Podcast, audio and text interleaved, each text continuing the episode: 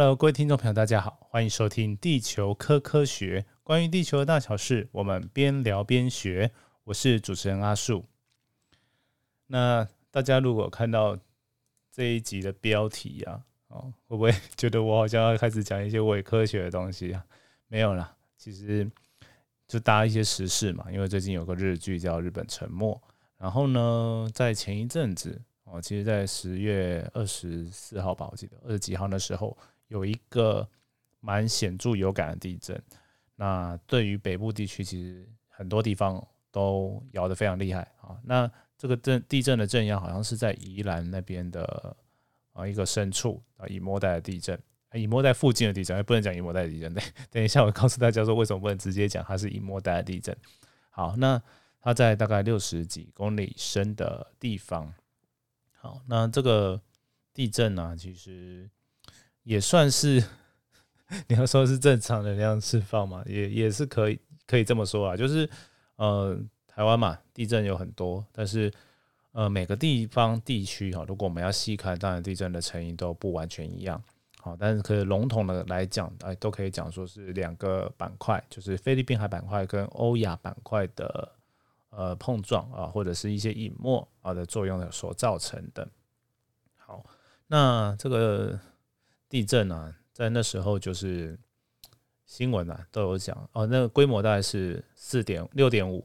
的强震，然后台中以北很多地方都有到四级的震度，然后台北这边也有，然后那时候大概是中午左右的时间呢。对，那阿叔在干嘛？阿叔在睡觉。对，阿叔早上一大早跑去打球，然后回来就补眠睡觉，然后所以说要看被摇醒哦，那还真的真的蛮有感的，所以被摇醒了。啊，那摇的时候好像就已经是感觉应该说是水平晃动了。那一开始我觉得好像隐隐约约那时候半梦半醒，就是被摇醒的那个那一下，反而是有点像劈坡的感觉，就是上下动的感觉。然后在差不多的时候，就是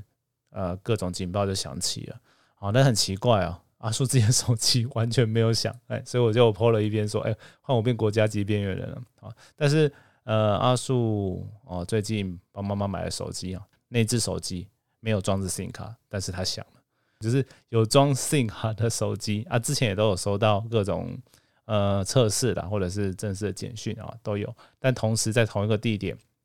哦，然后反而是没有 SIM 卡，它只加只网络大概就是接我家的 WiFi，啊，那手机反而还有国家级警报，哎，然后第二个就是哎，就是有个厂商还有在做那个。地震的，就是一个 USB 啊，啊，然后插着墙壁，好，呃呃，没有要做夜配，所以我不会讲说是谁。啊，反正就是有有在推广啊，在测试啊，啊，这个东西，哎，我就是在家里就装了，然后它的原理其实也蛮简单的，它跟那种手机内建加速机有点像，所以它有侦测到说那瞬间的那加速度很大。啊，对，那个东西你还要平常放在不会摇动的地方，对，那才会才会有用啊。啊，但是它其实。都是已经开始摇，而且摇到哦有四级震度的摇晃的时候，哎，它才会才会叫，对，所以是几乎同步啦。所以我觉得 功能可能有限。对，那剧场上说它是他们是有类似像呃限地形预警，然后写一些特征值，然后让它去抓说，哎，这个有点像劈破三秒那种哦前面的那个震度。但是目前我因为可能我放在台北啊，所以 会有机会尝试的地机会不太多。那或许这种东西如果放在呃地震比较频繁的像花莲、宜兰那边，或许会比较可能有有感受到这个效果了。如果它真的发挥效用的话，对，那在这一次就就它是有叫，但是我感觉是比较晚才才去发出警报。好，好，那总之呢，哎，不过也还是不能说这东西没帮助。比如说你在睡觉的，然后如果你睡 睡。你不知道有没有在摇的时候，哎，那个警报会告诉你说，哦，这是这是在地震在摇啊，你该要躲好了，哦，对，还是多少会有一些帮助啦。然后啊，睡觉的时候，哎，这边也跟大家听众朋友讲一下，说，哎，睡觉睡到一半要怎么去对做地对地震做避难呢？哦，那最好的方式哈，其实不是在想说你睡觉的时候怎么样，而是你在啊没有在睡觉的时候，平常你就把那个卧房哦布置到。呃，不会有东西掉下来砸到你哦。像我那卧房没办法哈，有一个吊，就是不是吊吸顶灯哦。好，那个吸顶灯呢，哦，它掉下来虽虽然会打到床啊，但是不会打到我们呃上半身哦头部分，它是在脚附近，所以呢，我很简单，我把脚缩起来，哦，它就算掉下来也还好。然后呢，衣柜就钉在墙上哦，那呃床也离窗户有一段一点点的距离啊，好，不要直接紧邻着窗户，好之类的。然后让你说，哎，在地震的时候，你四周的东西是不会砸到你的，你在床上还是安全的啊，除非是整个都垮了，那那真的也没救啊，那个就没有那个不在这个讨论范围了。哦，那当然我们做这些家里的居家防震，就是要避免说你在就是被打到的机会要尽量减少，被砸到的机会减少啊，这样子。好那当然，那如果你出 出外面，当然是更简单，就是你比如说住旅馆或什么，当然是要看一下这些摆设啊，哈，有没有危险啊？那当然都多注意一下，其实都可以多少避免说啊，到时候的慌张或者是真的被打到这样子。好，那啊讲到这个的话，我觉得有两则新闻，我觉得跟大家可以给我做一些讨论分享啊，聊一聊。那第一个就是有一个好像是医生吧，然后就很有趣的。抛了一个一个东西，它就是一个像钟一样的，然后呢吊钟，嗯，对，一个像吊钟的，然后一个东西去撞击它，然后呢，他是说，哎，这个在地震要来之之前呢，哦，都会有那个钟会响起来，然后他觉得这个很有趣，然后后来这个东西就被引媒体引用了，他写的比较多，故事就写的比较晚，可能有访问他，就讲说，哦，他九二一的时候这个。呃，电能量的那个钟啊，有多少帮到他去做及时的哦应变这样子，哦，而就说，哎，这个东西怎么和看起来很原始啊，就是一个 钟的东西哦，一个钟哦撞钟，然后呢，反而可以达到那个地震警报的效果，而我们手机好像也了不起，就是做做到这样而已，哦，那跟我刚刚讲的这个情境也像嘛，我插了那个地震的哦预警的装置，然后他也没有。及时的抓到，但是哎，我就嗯，因为后来哦，它同同震的摇动，所以才才有帮助。那就跟这原理不是很像吗？所以 这这个我就觉得很妙啊。那这中间其实我我还 po 了一篇嘛，我就把这篇贴文转转到我的脸书上面，然后就只打了问号问号问号。哦，那是因为其实它里面的描述哈的写法，就是媒体把它转述的写法呢，写的把它。夸大到有点有点像，它等于是取代了哦地震可以预警的这个系统，但是它实际上就是同震嘛，同震的一个摇晃啊，透过不同的东西记录下来，就就跟我们放一杯水在桌上啊，地震来说它会晃出水，水会晃出来啊，你会看到这样子是一样的道理哦，所以这么简单的装置其实就可以侦测到地震，但实际上哦，我们要真的去量化来说震度到什么程度哦。那当然还是要需要仪器测。那实际上，呃，在这些发布预警的系统，当然我们也都知道是由定位啊，或者是说你抓皮坡的前三秒资特征资料哦，来去告诉我们哦，说这个有大地震要来了，然后甚至也才能比较能够预估震度这样子。对，大概就跟大家分享一下。所以我就觉得这可能中间有些误会哦，就是同同震的一些测量啊，跟呃，能够做到地震预警的测量，它其实啊原理还是有一些差异的啦。哦，那当然，如果有时候我们 那个正式哦的粉丝专业的朋友，大家就会知道，我们常常就有在介绍这个了。好，那这是第一则新闻。好，等一下呢，我们跟大家谈一个呃跟那个防灾哦比较有关的，我会带到另外一个主题啊。今天到这边，大家先休息一下，因为我好久没没播这节目了。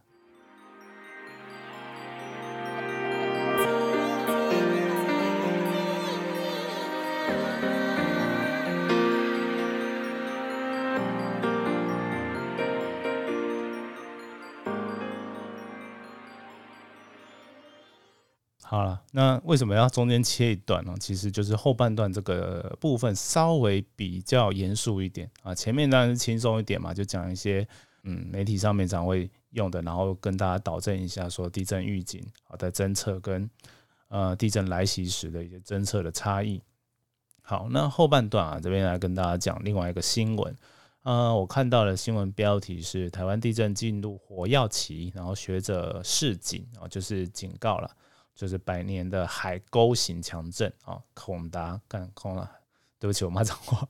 对，因为他就写说孔达八级哈，对，没有八级地震啊。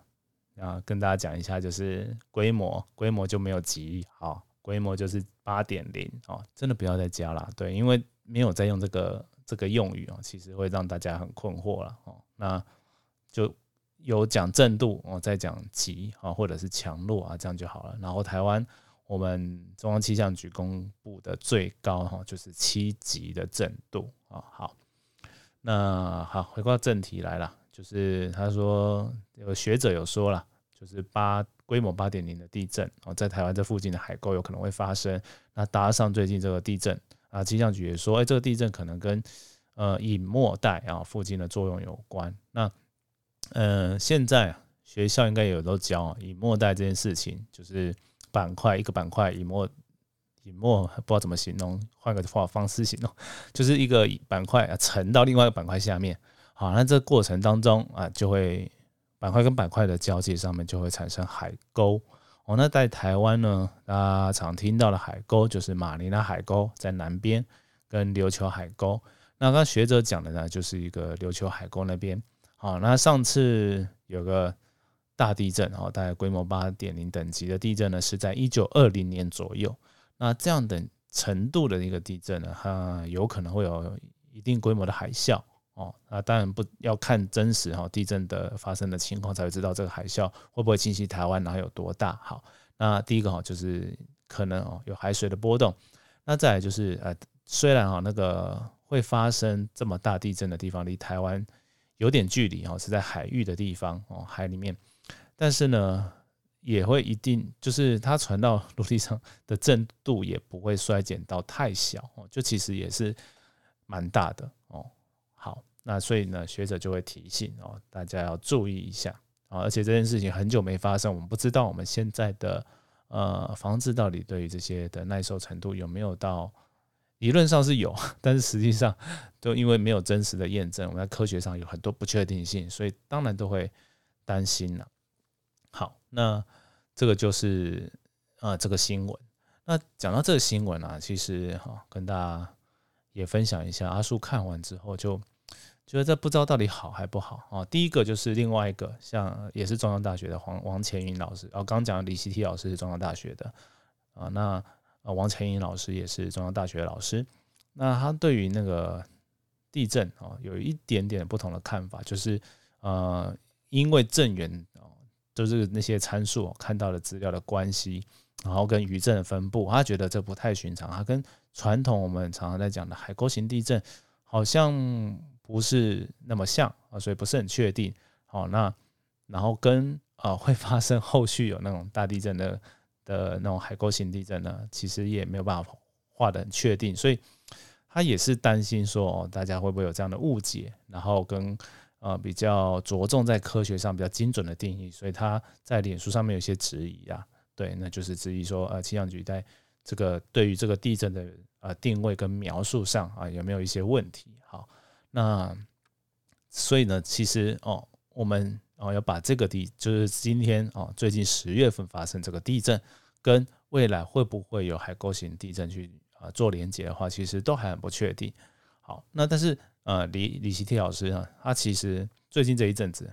所谓的最近这一阵子，应该是几年内的事哈。好，几年内的事情，就是如果哦，在呃东部海域啊，有发生一些地震的时候，显著的有感的地震的时候，他就会提醒大家一下。哦，那我们其实正是有时候也会跟大家稍微提醒哦，各种不同类型的呃大地震哦，就在台湾可能发生大地震的各种浅示。那当然，这种海沟型的地震。它也是哦，会有一定程度的灾害，那也是有一定可能性嘛哦，因为毕竟都有发生过，都有记录，所以呃会担心，然后会提醒大家想要注意，也是很正常的。所以阿树就借此哦，这铺陈的有够久。其实我只是想要一提出一个想法观点，就是说这样子提醒大众说，哎，有这个地方有大地震的风险，那久而久之啊。会不会大家第一个会不会疲乏？然后第二个就是它跟呃，就是某就是通常会因一个时事，所以去去讲这这些话嘛，给大家知道。好，那让大家才会注意嘛。但是这样子会不会有一点间接会让大家去连接呢？哦，造成一点危言耸听的效果呢？那我在节目这个节目哈，在跟大家讲之前，前一阵子其实，在那时候有新闻出来啊，就阿树呃就私下啊跟我太太聊了一下啊，对，还没跟大家介绍，我太太就是跟我一样啊，都是地科背景的哦，那比较少在节目谈这些了，但是因为今天刚好这个机会哦，因为我要。跟他哎讲，跟大家讲一下，说哎，我们讨论的一些内容，所以就顺便介绍一下。就我们其其实有时候会呃聊一些地科的时事啊，哦，因为工作跟呃因为科学背景，然后跟现代工作哎都跟地科有关的关系，所以都还是会多少聊一下啊。然后在聊这个的时候，我就是会问他说，哎，会不会你觉得会不会这样子算有点危言耸听？他说没有啊，怎么会有这种事情啊？提醒不就是一件事情，然后跟这地震不是有关，不会有关呢？我说嗯。啊，我然后我就在追问说，嗯，如果你觉得那是因为你知道说啊，这本来就没有关啊，那如果是一般民众的话，我说啊，一般民众平常就不 不在意啊，所以你这样子多讲，其实好像就他只是稍微要多知道一下，其实也 不会这么快去做连接。然后我就想说，哎，好像是哎，然后后来我们聊一聊，又发现啊，会诊出一个观点，就是或许哈有些。人哦会去做这种连接，其实他就会比较常去注意天然灾害，他才会想说哦会不会有这件事而导致后面有哦更大的灾害哦。以地震来说啦，或者以呃全球啊的气候极端气候来说哦啊，其实都是某些程度嗯稍稍微比较关心啊，当然才会去注意到嘛。就是像像李希提老师这样子提醒大家哦，提在媒体上。有这些发生的一些一些内容啊，它受众其实并不是这些 本来就很关心的人哦。我觉得啊，后来我归纳出来，我想一想，好像是这样，应该是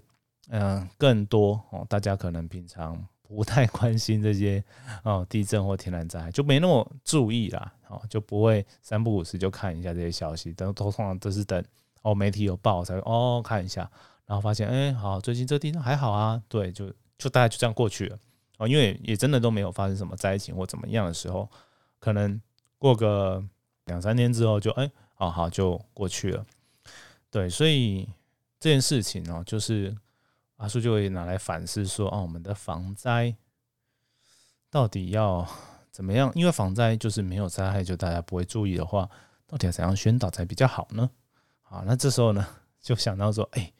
最近有一个哎，日本沉默啊，这个电那个电视剧啊，它其实本来是一个好像是一个小说吧，然后有变成动呃漫画动画，然后也有拍电影电视剧。好，那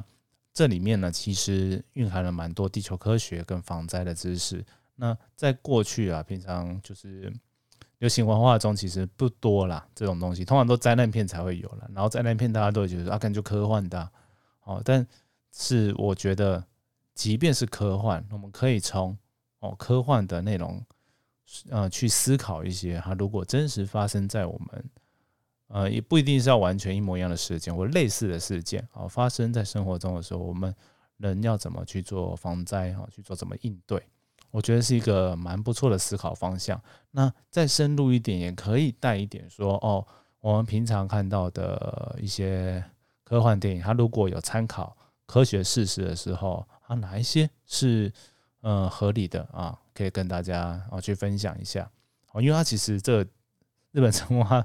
在看，大家如果有机会看，先看预告片，我先不要爆雷的时候，就会发现到说，哎，它有很多跟环境有关、跟地震有关的、地质有关的一些议题哦哦。那我们都可以稍微去深入探讨一下下哦，跟大家聊一下。对，那大概就是接下来一阵子阿树会。呃，来录的东西，那阿树不会自己讲了，他还不止不只会自己讲，也会找人一起来聊哦。那这样子会比较多观点，然后也比较有趣一点。好，那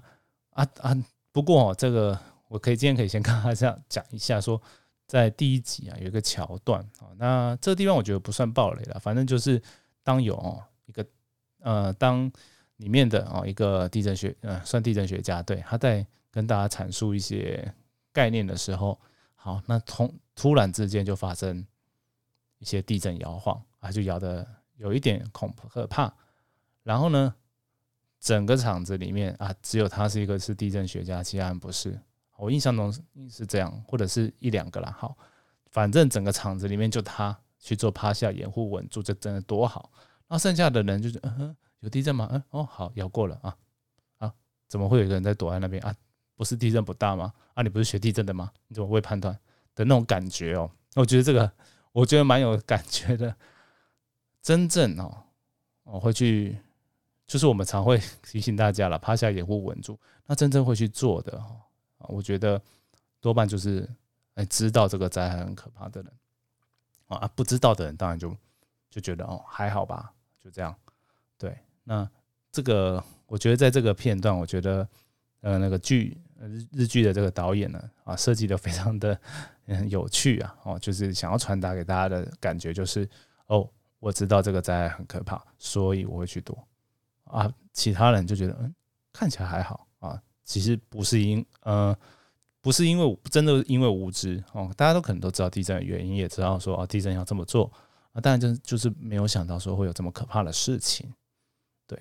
所以我觉得从这个当出发点，我觉得超超想谈的就是这个契机吧，对，那希望呢接下来的录音呢，跟那个讨论的内容可以顺利啊，希望可以让大家早日就可以跟着这个播出的。呃，剧哦，来一起聊这个日本沉默啊！今天就跟大家预告了。那预告的话，就是代表说我不能呃食言而肥啊，对啊。好，好，那今天呢的节目就到这边哈。那请大家都再慢慢的期待一下吧。哦，不然我也很久都没有更新了。好，那我们就下次见喽，拜拜。